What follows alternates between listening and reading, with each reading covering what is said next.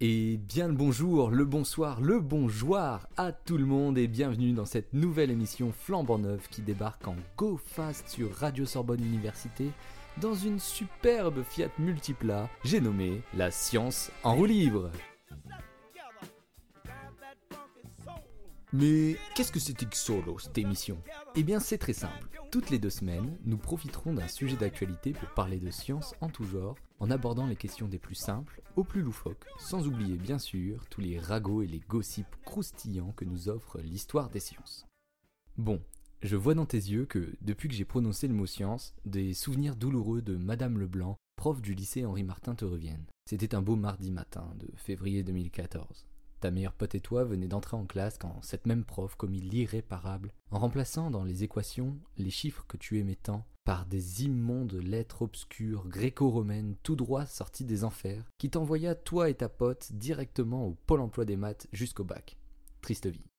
Bon allez, je te rassure, j'ai beau être en master de physique, je reste qu'un étudiant qui ne comprend pas grand chose à tout ça et qui se demande comment il a fait pour en arriver là. Donc viens, on se lance, on essaie de découvrir ensemble ce grand monde des sciences et on voit ce qu'on y retient. De toute façon, au pire des cas, on comprend rien, on n'avance pas trop sur le plan intellectuel, mais au moins on rigole bien.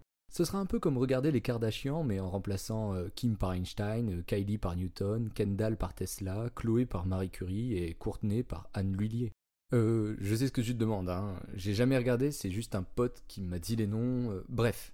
Je pense qu'un nom a dû attirer ton attention dans la liste plus haut, parce qu'ok, on connaît bien la ribambelle d'intello de la physique, mais Anne Lhuillier grande inconnue au bataillon des grosses têtes. Et pourtant, mardi 3 octobre 2023, Anne venait d'inscrire sa caboche au Panthéon des plus grands, recevant le prix Nobel de physique avec Pierre Agostini et Ferenc Krauss pour ses travaux sur, je cite, les impulsions laser très courtes permettant de suivre le mouvement des électrons à l'intérieur des molécules. Après Alain Spélan passé, c'est bien Pierre Agostini et Anne Lhuillier qui montrent qu'en France, on n'est pas tous nuls en physique. Enfin, au moins ils sont 3, quoi, et 3 sur 60 millions, c'est déjà ça. De plus, pour couronner le tout, notre Anne nationale a fait sa thèse à Sorbonne Université, et ça, ça s'applaudit, bravo Bon, si t'avais déjà rien compris aux travaux d'Alain Spé, c'est normal, car c'était sûrement dû à sa moustache de daron impeccable qui empêchait toute compréhension possible de son sujet.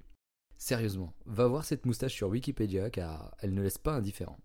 Mais tu vas voir, avec Anne, tout est plus simple. On peut même résumer ses travaux en une simple phrase. En gros, elle a trouvé un moyen de prendre des photos de façon ultra rapide.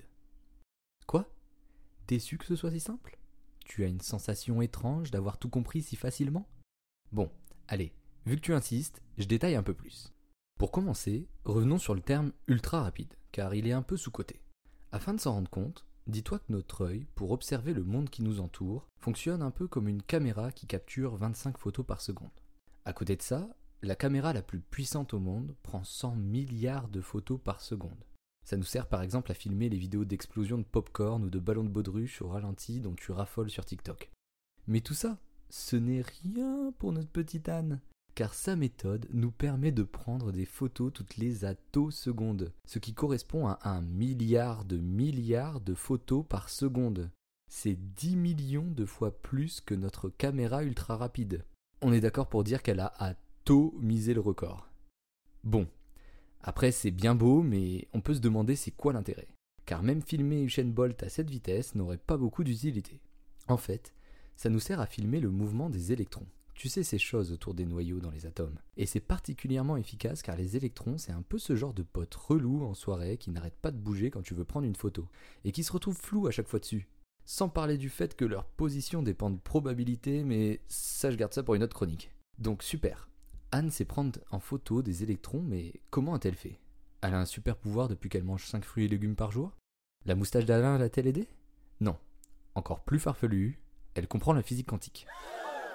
Je sais, je sais, j'ai prononcé le Q-word, mais tout va bien se passer. Alors, afin de faire des photos, bon, tu ne me vois pas, mais je suis en train de mettre des guillemets, car tu te doutes bien qu'on n'a pas d'appareil photo miniature.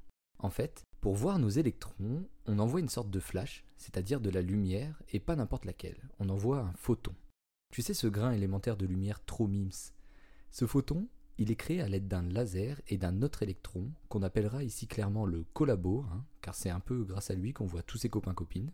Et pour avoir des flashs très rapides, il suffit d'ajuster la fréquence de notre laser et hop, le tour est joué. Je t'avoue, ça fait un peu phrase de magicien qui essaie de cacher son tour, mais vu que t'en démords pas, on va démystifier tout ça. Comme je t'ai dit, pour fabriquer nos photons, on piège un électron dans un puits de potentiel quantique. Alors, ce n'est pas de la magie noire, c'est juste une façon d'enfermer un électron comme on peut enfermer quelqu'un dans une cave. Et ensuite, pour comprendre l'action du laser sur l'électron, il faut que tu imagines un surfeur au milieu de l'océan. S'il n'y a pas de vague, notre surfeur n'a pas trop de fun et reste immobile sur l'eau. Eh bien, c'est le même cas pour notre électron lorsqu'il est piégé dans son puits de potentiel.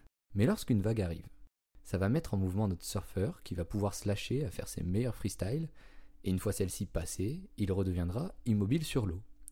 Or, notre laser envoie une sorte de vague de lumière sur notre électron qui va le faire sortir, puis une fois celle-ci passée, rentrer dans son puits.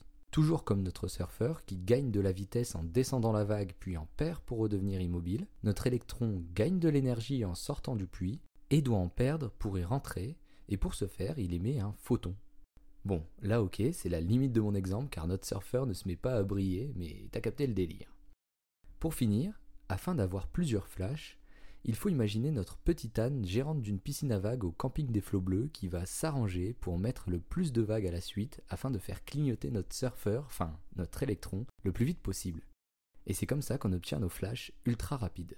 Bon, c'est cool, on va pouvoir filmer nos petits électrons, mais à part être le fantasme de 2-3 physiciens, tout ça n'a pas l'air très excitant. Je te l'accorde, mais on a aussi quelques applications bien sympatoches en vue, comme pouvoir visualiser des molécules en temps réel afin de faire avancer certaines théories, on pourra aussi mesurer des phénomènes à l'échelle du noyau des atomes de façon ultra précise, ce qui est fondamental en physique, mais aussi en chimie ou en biologie. Et pour ne citer qu'une application médicale, on pourrait à l'aide de ces flashs ultra rapides sur un échantillon de sang, exciter et faire rayonner les molécules de composants. Ces rayonnements seront à des fréquences bien connues, nous permettant de scanner très précisément la composition de notre sang, prévenant de maladies ou de potentiels cancers. Très michto, hein Les travaux de notre Anne nationale qui va pouvoir bien flex au panthéon des grosses têtes. Bon allez, sur ce, je te dis à la prochaine, j'ai un épisode des Kardashians à finir moi.